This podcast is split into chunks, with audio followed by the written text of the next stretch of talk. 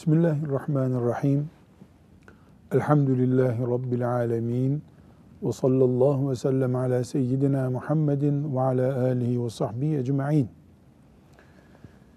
Müslüman namaz kılan insandır değil mi? Evet. Müslüman hacca giden insandır değil mi? Evet. Müslüman alkol kullanmaz insandır değil mi? Evet. Müslüman hırsızlık yapmaz insandır. Değil mi? Evet. Bunlar Müslümanlıktandır. Doğru. Ancak sadece bu ve sayılanlar benzerleri olanlar değil, Müslümanlığı Müslüman yapan karakterler de İslam'ın emirleri, Allah'ın kulundaki muradı olarak bilinmelidir. Bunlardan biri de şudur. Müslüman zulmetmez. Zalim Müslüman olmaz. Ederse de tövbeyi gerektiren, ahirete gitmeden halledilmesi gereken bir konu olarak durur o. Yani Müslüman gençliğinde alkol almış. Sonra ne oluyor? Tövbe istiğfar ediyor. Müslüman günün birinde birine zulmetmiş maddi veya manevi zulüm. Zulüm bir çeşit değil. O zulüm de ahirete gitmeden halledilmesi gereken bir sorundur. Alkol gibi. Hırsızlık gibi. Allah'ın bizden beklediği sadece namaz değil. Sadece alkolden ve kumardan kaçmak değil zulmün her çeşidinden kaçmak. Ev içinde de zulüm söz konusu olabilir. İş yerinde de zulüm söz konusu olabilir. Siyasi bir görevde iken de zulüm söz konusu olabilir. Siyasilerin ya da idarecilerin diyelim daha geniş bir kavram olsun. Zulmünden söz edildiğinde sadece polis güçlerini, asker güçlerini, jandarma güçlerini yetkilendirip halkı joplaması mıdır zulüm? Veya zenginlere dokunmayıp fakirlere vergi yükü bindirerek herkesin zulüm diyebileceği şeyler midir zulüm? Hayır. Siyasilerin, idarecilerin insanların mallarını kullanırken ki nefsani davranışları, insanların onurlarını zedeleyecek, huzurlarını kaçıracak davranışlara imza atmaları da bir zulümdür. Her halükarda mümin baba evinde çocuklarına zulmetmeyecek. Müdür bey mümin ise idaresi altındakilere zulmetmeyecek devlet idare edenler de Allahu Teala'dan korkup Allah'ın kullarına mallarında, iffetlerinde, onurlarında zulmetmeyecekler. Ederlerse ne olur? Ahirete taşınır bu haklar. Ahirette namazlarla, oruçlarla ödenir. Nauzu billahi teala. Şimdi 223. hadisi şerife geldik. Bu hadisi şerif e, Havle binti Amir radıyallahu anha isimli sahabiden naklediliyor. Bu hadisi şerifi dinleyerek neden idarecilerin böyle bir dikkatli davranmaları gerektiğine dair ayrıntımız ortaya çıkmış olsun. Hafız Efendi oku. Bismillahirrahmanirrahim. Hamza'nın eşi Havle binti Samir el-Ensariye radıyallahu anhuma şöyle dedi. Resulullah sallallahu aleyhi ve sellemin şöyle buyurduğunu işittim. Şüphesiz ki haksız olarak Allah'ın malını kullanan kimseler kıyamet gününde cehennemi hak ederler. Şimdi bu siyah puntoyu bir daha okuyalım. Şüphesiz ki haksız olarak Allah'ın malını kullanan kimseler kıyamet gününde cehennemi hak ederler. Namaz kılmayanlar cehenneme girerler der gibi oldu bu değil mi? Zekat vermeyenler cehenneme girerler der gibi oldu. E, hırsızlık yapanlar cehenneme girerler, insan öldürenler cehenneme girerler der gibi oldu. Resulullah sallallahu aleyhi ve sellem yoruma gerek bırakmayacak şekilde gayet açık bir ifadeyle ne buyurdu? Allah'ın malını kullanırken haksızlık yapan, keyfi davranan, kayırımcılık yapan, akrabasını kollayan, partisini kollayan, ona şurada burada destek olanı kullanan ya da birilerine e, peşkeş çekerek onu suistimal etmek isteyenler cehenneme girerler. Nauzu billahi teala. Bundan ne anlaşılıyor? Zulüm dayak atarak da yapılır, kol keserek de yapılır, hapse atılarak da yapılır, mal üzerinde de yapılır. Filanca kişi başkan seçildi, işte yüz kişiyi hapse attı zulm ederek. Zalim. Filanca kişi insanların şu kadar malını gereksiz yere israf etti. O da zalim. O da zalim. Dolayısıyla mal da zulm edilebilecek çeşitlerden birisidir. Dayak gibi, kol kesmek gibidir. Burada bu Havle binti Samir radıyallahu anha isimli sahabiden söz etmemiz lazım. Bu kadıncağız Hazreti Hamza radıyallahu anh'ın hanımıdır. Ondan dört çocuk doğurmuş. Ondan sonra En-Nu'man İbni Aclan isimli bir zatla evlenmiş. Hamza şehit olunca e, Uhud'da. Radıyallahu anhum cemiyen Hamza'nın hanımı e, mümin, mümin, mübarek bir kadın. Allahu Teala şefaatine nail etsin. Adını burada zikredelim ki e, inşallah şefaatine de ereriz. Bu hadisi şerif neydi? Şüphesiz ki haksız olarak Allah'ın malını kullanan kimseler kıyamet gününde cehennemi hak ederler hadisi. İdarecilerin ellerindeki imza yetkisiyle kullandıkları para konusunu namaz gibi ciddi görmeleri gerektiğini anlatıyor. Belediye başkanı çok iyi namaz kılıyor. Çok iyi inceliyor mu? Muhasebesi iyi mi? Kuruş kuruş hesap edebiliyor mu? Namaz kadar mesul. Çünkü namaz kılmamak cehenneme koyacağı gibi Allah'ın kullarının e, malından, dolayısıyla Allah'ın malından çarçur etmekte, israf etmekte aynı şekilde cehenneme koyabilecek hatalardandır. Hoca efendilerin de, kürsülere çıkıp vaaz edenlerin de insanlara namazı öğrettikleri gibi, Ramazan-ı Şerif'te orucu öğrettikleri gibi bir malı, başkasına ait olan bir malı, özellikle de kamu malını kullanırken dikkat etmeleri gerektiğini vurguluyor bu.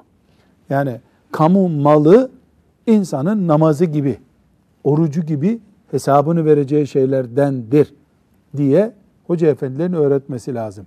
Zira dinimiz İslam kazanırken ve harcarken Allah'tan korkarak elde edilmiş bir mal sahibi olmamızı istiyor. Cebindeki para elde edilirken ve harcanırken Allah'ın şeriatı dikkate alınmış olmalıdır. O zaman mümin insan helal yemiş olur.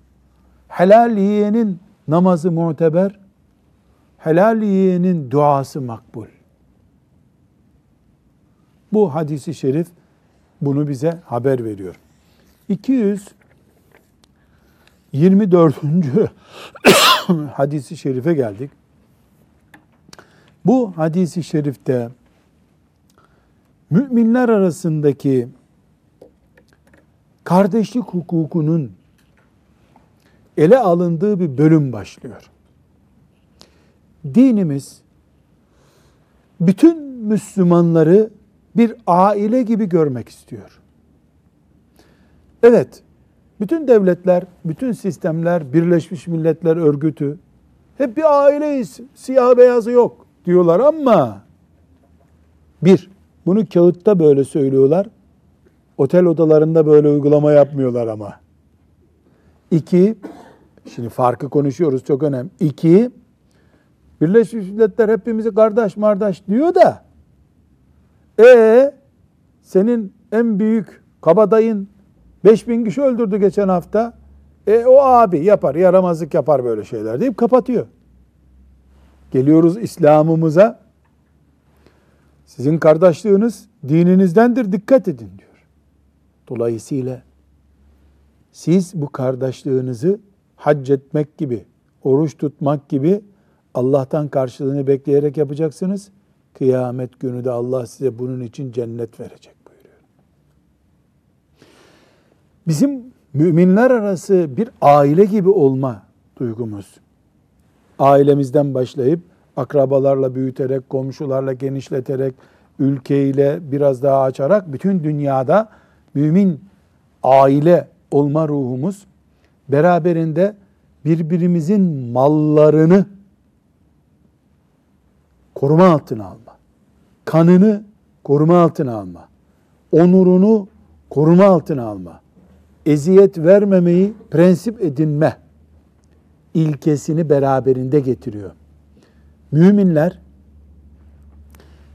bir duvar gibidirler.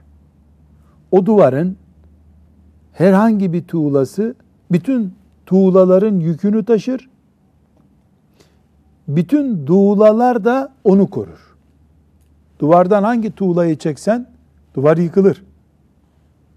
Niye? O tuğla yük taşıyor. Onu da taşıyor tuğlalar ama. Onun için Efendimiz sallallahu aleyhi ve sellem şimdi okuyacağımız hadiste böyle bir benzetme yapıyor. Bunu benzetiyor. Burada nasıl gerçekleşecek bu?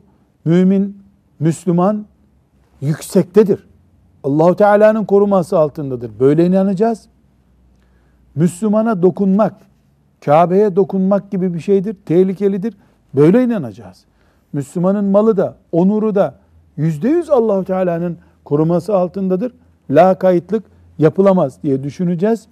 Bu Müslümanların bir arada olması, birbirlerine karşı merhametli olmaları, birbirlerine fikir alışverişini Allah rızası için yapmaları gibi çok önemli sonuçları beraberinde getiriyor. E, İslami ve dini yapılanmayı beraberinde getiriyor. Burada çok önemli bir benzetme var. İslam yani dinimiz, şeriatımız Müslümanın Müslümanla ilişkisini Müslümanın Müslümana yardım etmesini, Müslümanın Müslümana merhametli davranmasını, ve tevasav bil hakkı ve tevasav bis sabr birbirlerine sabır desteği olmalar ve taavenu alel birri ve takva iyilikte ve takvada yardımlaşmalarını imanın bir parçası olarak görüyor. Mümin sen bu ailenin parçasıysan böyle olacak buyuruyor. Çok önemli bir benzetme. Bir buçuk milyar Müslüman var değil mi şimdi? Bir tanesine bir eziyet ediyorsun. Senin mesela köyündeki bir kişiye eziyet ettin. O bir kişi yüzünden sen sanki İslam dinini karşına aldın, İslam'a saldırdın gibi kabul ediyor Allahu Teala. Değil mi? Evet. Yani aslında sen köyde doğru dürüst namaz bile kılmayan, ara sıra cumalara gelen birine bir tokat attın. Ya da adi bir söz söyledin. Ya bu bir kişi. Bir buçuk milyar Müslüman var bu dünyada. Bir tane bu. Hepsine sanki bu saldırıyı yaptın kabul ediliyor. Tıpkı ne gibi? Şimdi Lut aleyhisselama iman etmeyenlere Allah bütün peygamberlere iman etmediler diyor. Bu nasıl oluyor? Aslında bir Lut'u iman etmiyor dedi adam. 124 bin peygamberi iman etmediniz diyor allah Teala. Öyle değil mi? Yani peygamberlerden birine iman etmeyen diğerlerine iman etmiş olabiliyor mu? Asla olmuyor. E 120 mesela şöyle düşünelim. E, Lut aleyhisselamdan sonra kaç bin peygamber geldi? Onun zamanında Lut'a iman etmeyenler aleyhisselam mesela Efendimiz'i görmediler ki Efendimiz kaç bin sene sonra geldi. Nasıl Efendimiz'e de iman etmiş, inkar etmiş oluyorlar, iman etmemiş oluyorlar? Şundan, bütün peygamberler 124 bin olduğu söylenen bütün peygamberler tek peygamber gibidirler. Aynı sesi seslendiriyorlar çünkü. Birini kabul etmedin mi diğerlerini kabul etmenin hiçbir manası olmuyor. Onun için yatsıdan sonra okumayı Efendimiz sallallahu aleyhi ve sellemin tavsiye buyurduğu Bakara suresinin son iki ayetinde nasıl okuyoruz? La nuferriku beyne ehadin min rusulihi. Peygamberlerden hiçbirini ayırmayız. Ya her gece iman edip böyle yatıyoruz. Peygamberler arasında bir fark yok. Hepsine iman ettik. Hepsine iman ettik. Onun için imanın şartlarından biri amentu billahi ve melaiketihi ve kütübihi ve rusulihi. Rusulihi ne demek? Allah'ın bütün peygamberleri. Peygamberi Muhammed Aleyhisselam'a demek mi? Hayır. Bütününe iman edersen iman oluyor. Ben benim peygamberim Muhammed Aleyhisselam'a iman ettim demek yeterli oluyor mu? Olmuyor. Niye olmuyor? Çünkü onlar bir bütün. Benim bu parmağımı birisi koparıyor. Ben sana bir şey yapmıyorum parmağını koparıyorum diyebilir mi? İşte bunun gibi müminler tek bir ceset olacaklar. Bu ceset herhangi bir parçasında aynıdır. Yemen'deki mümin, Hindistan'daki mümin. Bangladeş'teki mümin, Antarktika'daki mümin. Hepimiz bir taneyiz. İsrarla bu asırda e, İslamiyet'i Arapların dini gibi gösteriyorlar. E, bir önceki Osmanlı döneminde de Turko diyorlardı Avrupalılar. Türk dini İslam için. Halbuki şu anda Araplar e, yüzde 25'e bile tekabül etmiyorlar. İslam nüfusunda. 22 tane Arap ülkeciği var. Yani toplamının nüfusu yüzde 25'leri bulmuyor. Bir buçuk milyarın içinde. Sadece Hindistan, Pakistan, e, Bangladeş'teki Müslüman nüfus oranı 200, 200, 400, 150 de orada olsa 500 küsür milyon yani hemen hemen yüzde 40'ını buluyor. Sadece Hint kökenli Müslümanların e, oranı yüzde 40. İslam nüfusunda elhamdülillah. Niye Avrupalılar özellikle Arap İslamı diyorlar? İslam'ı insanlığın dini olmaktan ve kardeşlik yapısını zedelemeye uygun bir ortam oluşturmaktan medet umuyorlar. Boşuna uğraşıyorlar tabi. Arabı, Türk'ü, Kürdü, Laz'ı veya Hindüsü, Pakistanlısı, Bengali yok ki bunun. İman edeni veya etmeyeni var. Elhamdülillah böyle iman ediyoruz. Evet, neden bir mümini karşısına alan bütün müminleri karşısına almış oluyor? Tıpkı bir peygamberi reddeden bütün peygamberleri reddettiği gibi kökleri aynı, ses aynı, aynı vücudun parçalarını oluşturuyorlar. 224. hadisi şerifi bu yaptığımız şerh mantığıyla dinleyelim. An Ebi Musa radıyallahu anh kâle, kâle Resulullah sallallahu aleyhi ve sellem, El mu'minu lil mu'mini kel bunyani yeşuddu ba'duhu ba'da ve şebbeke beyne asabi'ihi. Muttefakun aleyh. Ebu Musa el-Eş'ari radıyallahu anh'ten rivayet edildiğine göre Resulullah sallallahu aleyhi ve sellem şöyle buyurdu. Sallallahu aleyhi ve sellem. Müminin mümine karşı durumu bir parçası diğer parçasını sımsıkı kenetleyip tutan binalar gibidir. Bir bina düşünelim. Binanın bir direğini yıksan öbür direği sallanıyor. Çünkü temelde bunlar aynı yere tutuyor. Çatıya kadar aynı çıkıyorlar. Tuğlalarda, direkler, kolanlar hepsi. Peygamber Efendimiz sallallahu aleyhi ve sellem bunu açıklamak için iki elinin parmaklarını birbiri arasına geçirerek kenetledi. Ne yaptı? Şöyle yaptı. Böyle oluyorlar buyurdu. Müminler birbirlerine karşı böyledirler. Böyle. Böyle kenetledi. Sallallahu aleyhi ve sellem. Evet. Bu hadisi şerifi e, öncesinde açıklamış olduk. 225. hadisi şerife geçelim. Ebu Musa radıyallahu anh'ten rivayet edildiğine göre Resulullah sallallahu aleyhi ve sellem şöyle buyurdu. Yanında ok varken mescitlerimize veya çarşı pazarımıza uğrayan kimse Müslümanlardan herhangi birine onlardan bir zarar gelmemesi için okunun ucunun demirlerini eliyle tutsun. Şimdi sallallahu aleyhi ve sellem bu, bu hadisleri Bukhari'de, Müslim'de, Ebu Davud'da, Nesai'de, İbn Mace'de var. Tirmizi'de yok sadece mübarek bir hadis-i şerif. Şimdi bunun e, bir metrelik bir bölümünü, 70 santimlik bir bölümünü düşünelim. Ucunda böyle 5-10 santim demir var. Girdiği yerden çıkmasın ve orayı kanatsın diye. Delsin diye daha çok.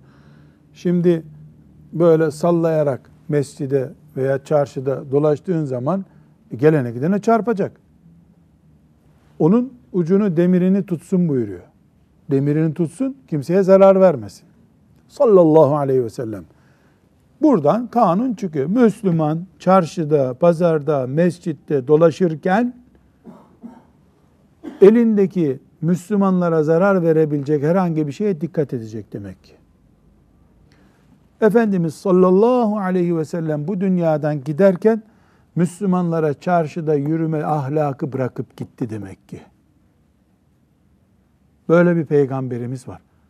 Elhamdülillah. Bundan biz bugüne alıntı yapabilir miyiz? Yaparız. Bugün de cana zarar verebilecek silah türü şeyleri veya silah gibi zarar verebilecek eşyayı kullanma terbiyesi olmalı Müslümanlarda. Bu terbiye büyük oranda yönetmenliklerden, belediye kurallarından anlaşılır. E hayır, bu konuda devletin ihmali varsa, gece yarısı havai fişek attırıyorsa insanların dinleneceği saatte, sabah namazına kalkmıyor belediye başkanı, dolayısıyla 12'ye kadar havai fişek atabilirsiniz diyor. E saat 4'te sabah namazına kalkacak Müslüman uyuyamıyor gece. Bunlar ahirette görülecek. Kim ne zaman havai fişek atıyor da. Ama Müslüman, Peygamber sallallahu aleyhi ve sellem Efendimiz mescitte yürürken, mescide girerken, çarşıda yürürken bir kuraldan söz ediyorsa, milyonların yaşadığı şehirde kuralsız bırakar mı Müslümanı? O zaman ne yapacak Müslüman? Ee, bu asrın getirdiği tedbirler neyse o tedbirleri almadan silah bulundurmayacak. Mesela silahı e, işte tavsiye edilen şuraya koyma diyor. Koymayacak. Şu şekilde bırakma silahı. Carcurunda mermi bırakma diyor. Bırakmayacak. Neden? Çünkü Resulullah sallallahu aleyhi ve sellem Müslümanın Müslümana zarar vermesine karşı uyarmıştır. Çünkü İslam'ın insanlığa din olarak gönderilme nedenlerinden biri insanlığa can güvenliği sağlamaktır. Resulullah sallallahu aleyhi ve sellem sadece kız çocukları diri diri gömülmesin diye gönderilmedi. Hiç kimsenin canına zarar gelmeyecek bir sistem kurulsun diye gönderildi. Buna dikkat etmeyen mümin Peygamber sallallahu aleyhi ve sellemin edebine saygısızlık yapmış olur. Onun koyduğu edebi bozmuş olur. Mümin laubali insan değildir. Evet, hata edebilir ama bile bile akılsızlık etmez. Buradan bir hüküm daha çıkarıyoruz. Sağlık açısından, can güvenliği açısından, ahlak açısından, ekonomik açıdan, siyasi tedbir açısından Müslüman tedbirli insandır. Körü körüne siyasi tuzaklara düşmek Müslümanca bir şey değil. Kazandırmaz bir para üzerinden ticaret yapmak Müslümanca değil. Tarihi değeri kalmış, ticari değeri düşmüş bir malı satacağım diye uğraşmanın manası yok. Revaçtaki bir malı sat. Neden? Müslüman sağlığı ile ilgili, canı ile ilgili, malı ile ilgili, ahlakı ile ilgili, ekonomisi ile ilgili, siyaseti ile ilgili tedbirsiz olmaz. Tedbirli adamdır Müslüman. Ürkek değildir ama tedbirlidir. Sallallahu aleyhi ve sellemin hadisi şerifinden bunu çıkarıyoruz. 226. hadisi şerifi Numan İbni Beşir radıyallahu anh'tan dinleyelim. Nu'man İbni Beşir radıyallahu anhuma'dan rivayet edildiğine göre Resulullah sallallahu aleyhi ve sellem şöyle buyurdu. Müminler birbirlerini sevmekte, birbirlerine acımakta ve birbirlerini korumakta bir vücuda benzerler. Vücudun bir uzvu hasta olduğu zaman diğer uzuvlar da bu sebeple uykusuzluğa ve ateşli hastalığa tutulurlar. Sallallahu aleyhi ve sellem. Bu hadisleri Bukhari'de ve Müslim'de değil mi? Müminler birbirlerini sevip sayıp acımakta, merhamet etmekte bir vücut gibidirler. Nasıl vücutta burayı ezince bir taş tepeden ayağa kadar her yer ağrıyor. Aynı şekilde ümmeti Muhammed'den olan La ilahe illallah Muhammedur Resulullah diyen herhangi bir insan bir sıkıntı hissettiğinde bütün müminler onun acısını çekecekler. Bu önemli bir konu. Ne önemli bir konu? Bu hadisi şerifi hele sağda solda depremler, zelzele ve afetler olduğu zaman muhakkak duyuyoruz değil mi camilerde? Ama şöyle bir hesap yapsak mı? Allah'ın emirlerinden biri namaz kılmak. Müminler namaz kılar. Bir kız istenip verileceği zaman Rizeli Hafız Efendi ya kız istiyorlar.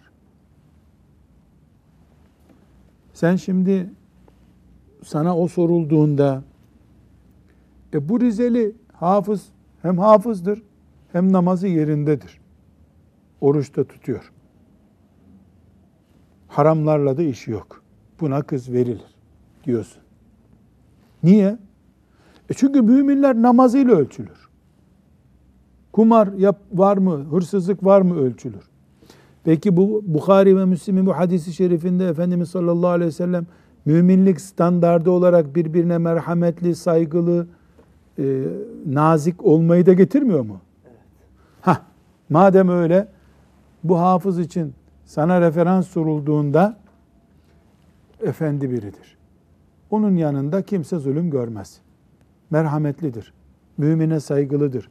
Diye de referansına katman. Nasıl namazını bir artık atıyorsun? Orucuna artık atıyorsun. Hafızlığına bir artık atıyorsun. Ya bunun yanında konuşulduğu zaman çok lanlı lunlu konuşur. Saygı bilmez diye eksi de koymayı bilmelisin. Çünkü Müslümanlık sadece namazla ölçülemez. Sadece Ramazan-ı Şerif'te oruç tutmakla ölçülemez. Yaralı bir mümin kardeşinin olduğu yerde o yarayı içinde hissedip etmediğiyle de ölçülür. Ölçülmelidir. 226 hadisi şerifimizde bu kuralı koyuyor. Bunlar çok dinlenen hadisi şerifler olduğu için sadece böyle hassas noktalarına işaret edip bunları geçelim. 227. hadis-i şerife geç. Ebu Hureyre radıyallahu anh şöyle dedi. Nebi sallallahu aleyhi ve sellem Ali radıyallahu anh'ın oğlu Hasan'ı öpmüştü. O sırada Akra İbni Habis de Peygamber Efendimiz sallallahu aleyhi ve sellemin yanında bulunuyordu. Benim 10 tane çocuğum var. Onlardan hiçbirini öpmedim dedi. Resulullah sallallahu aleyhi ve sellem ona hayretle bakıp merhamet etmeyen kimseye merhamet olunmaz buyurdular. sallallahu aleyhi ve sellem. Bukhari, Müslim'de bu hadis-i şerif var. Merhamet etmeyene merhamet olunmaz dedi Resulullah sallallahu aleyhi ve sellem. Efendimiz sallallahu aleyhi ve sellem Hasan'ı öpüyordu. Torunu. Çocuk öpüyordu. Akra bin Habis radıyallahu anh sahabi. Sahabi ama adam ha. Be, kükreyen bir adam demek ki. Hayret etmiş. Peygamber çocuklarla uğraşıyor. Çocukları öpüyor. Benim 10 tane çocuğum var da öpmedim onları gibi böyle bir nece diyelim buna delikanlıca mı deniyor? Yani A daha oturdu hocam sanki. Ağaca bir laf yani çoluk çocukla muhatap olmaz. Ciddi işlerle uğraşır. Efendimiz sallallahu aleyhi ve selleme bunu söylüyor. Aslında içindeki sertliği ve kabalığı söylüyor. Efendimiz sallallahu aleyhi ve sellem ne refleks gösteriyor? Sen merhametsiz adamsın, Allah da sana merhamet etmez. Bundan anlaşılıyor ki Allah kimin kalbine çocuklara karşı, zayıflara karşı, çaresizlere karşı, yetimlere karşı bir merhamet koyduysa, kameraların önünde değil ama, yalnızken, öyle reklam olsun diye siyasilerin yaptığı gibi çağırıyorsun bütün gazetecileri, çocuklara birer tane ceket, iki tane ayakkabı. E, O reklam yani allah Teala'nın böyle reklama bir ihtiyacı yok. Kimin kalbinde merhamet var gariplere karşı, o merhameti Allah koydu şüphesiz. O istedi Allah da koydu. Ha, bu neyi gösteriyor? Bugün merhametli kalbin sahibi isen bu merhametin sonu da cennet görmek olacak inşallah. Ne- Neden anladık bunu? Merhamet etmeyene merhamet olunmaz. Sözünden ne anlaşılıyor mefhumu muhalifinden bunun? Merhamet edene de Allah merhamet eder.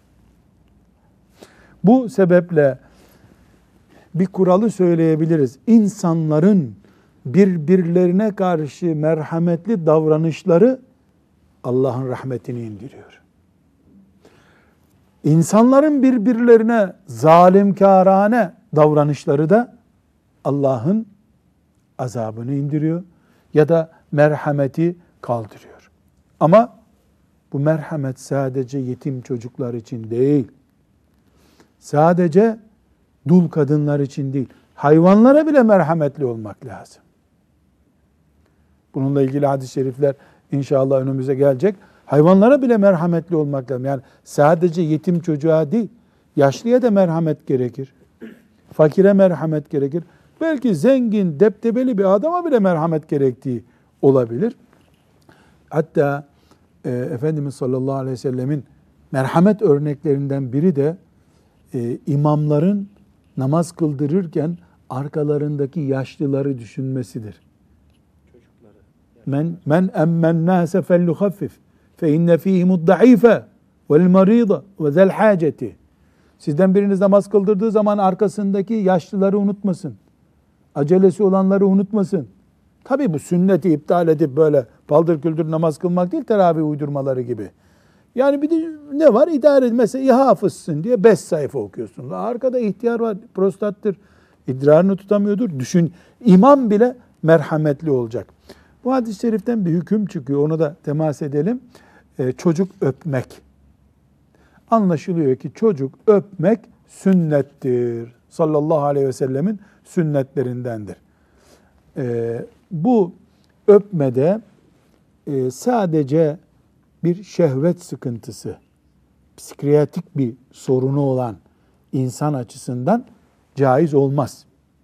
Yani kafasında kirlilik olan veya direkt kirlilik yok kafasında da yani çok e, delikanlıca öbür taraf açısından bir gevşek davranılacak var. O zaman öyle öpmek sünnet diye bir atılım yapmaya gerek yok. Herkes yerinde oturur. Ama insanın kendi torununu öpmesi yaşlı bir insanın e, başkasının çocuğunu öpmesi bir fitne sebebi yoksa, yani yöresel bir sıkıntı var. Mesela e, bir yöre olarak düşünelim. İşte Hasan Hoca e, misafirliğe gitti. Uzaktan bir akrabanın oğlunu gördü, küçük çocuk. Ay yavrum gel dedi, öptü onu. O örfte diyelim ki bu yakışa kalmıyor. Orada uzak durmak lazım. Böyle örfler var. Başkasının çocuğunu öpmeyi işte mikrop kaptım bilmem ne bir sebeple hoşlanmıyorlar. On, yani bu sünnettir derken e, terk edildiğinde öğlenin sünneti terk edilmiş gibi. Önemli olan merhamet göstermektir. Hele bu asırda e, mikropların çok çabuk bulaştığı bir zamanda yaşıyoruz. Mümkün olduğu kadar aile dışında olanların çocuklara böyle öpmekti, e, temas edip mikrop bulaştıracak pozisyonlara dikkat etmek lazım. Çocukların bağışıklık sistemi zayıf oluyor. Yani çocuk doğmadan hastaneye gidiyor neredeyse. Bu, bu fitneye bu şekilde dikkat ederiz. Bir hadis-i şerif daha okuyalım. 228. hadis-i şerif. Ayşe radıyallahu anha şöyle dedi. Çölde yaşayan bedevilerden bir grup Resulullah sallallahu aleyhi ve sellemin huzuruna geldiler ve siz çocuklarınızı öpüyor musunuz? diye sordular. Peygamber Efendimiz sallallahu aleyhi ve sellem evet buyurdu. Onlar fakat biz Allah'a yemin ederiz ki onları öpmüyoruz dediler. Resulullah sallallahu aleyhi ve sellem Allah sizin kalplerinizden merhamet duygusunu çıkarıp almışsa ben ne yapabilirim ki? buyurdu. Aa, bu cümleyi bir daha oku. Yani siz çocuklarınızı öpüyorsunuz, biz öpmeyiz. Deyi delikanlı adamlara, aa adamlara ne buyurmuş sallallahu aleyhi ve sellem?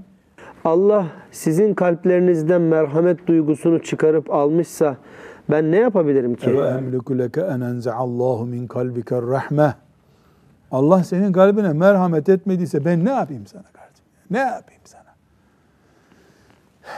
Bu hadisi şerifin etki alanı çok yüksek. Çocuklara sevgi gösterme, çocukları öpme meselesini bir önceki hadis olarak okuduk ama burada başka bir konu daha var. Bunu hafızlar not defterinize kaydediniz. Ee, Musab sen bekarsın. Turgay sen de bekarsın Tuğrul.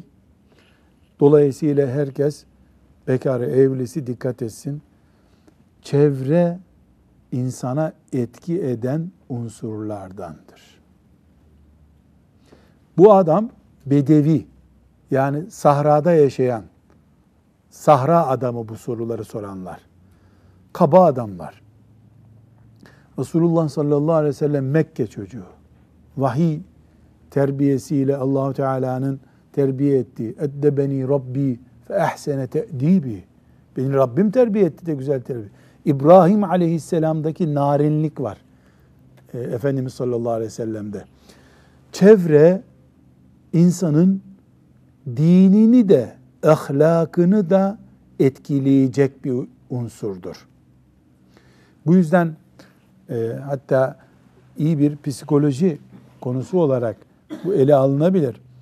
Mesela e, Kuzey Avrupa'da yaşayanlarla ekvatorun güneyine doğru yaşayanlar aynı ırktan bile olsalar farklı kimseler oluyorlar. Yani çok sıcak iklim, çok soğuk iklim, farklı karakter ortaya çıkarıyor. Bu tabi uzun vadede gidip iki ayda öyle olayım diyecek halin yok. İnsanın ses yapısını da etki ediyor. Sıcak iklimin insanların sesleri daha güzel oluyor. Haşinliğe etki ediyor. Özellikle alimler deve çobanlığına vurgulama yaparlar. Yani deve çobanları kaba olur da bu, bu hadiste geçenler deve çobanıymış mesela. Temim kabilesi bunlar.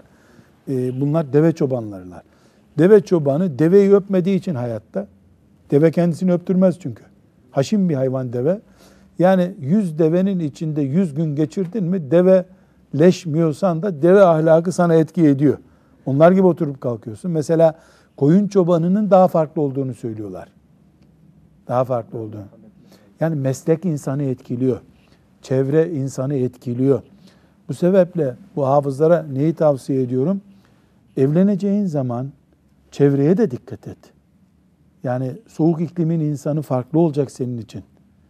E o evlenmeyecek mi? Ya o da kendi gibi birini bulacak herhalde. Herkes yuvarlanacak, kapağını bulacak tencere. Muhakkak e, biz yani her şey gayretle Allahu Teala'nın rızası için çalışmakla oluyor ama bir nebze de gayret edeceğiz. Çevre, yöre, meslek insana etki ediyor. Belki iman etmesini, etmemesini etkileyecek çapta değilse de ahlak ve ince ayarlar açısından ciddi etkileri var. Ve sallallahu ve sellem ala seyyidina Muhammed ve ala alihi ve sahbihi ecma'in velhamdülillahi rabbil alemin.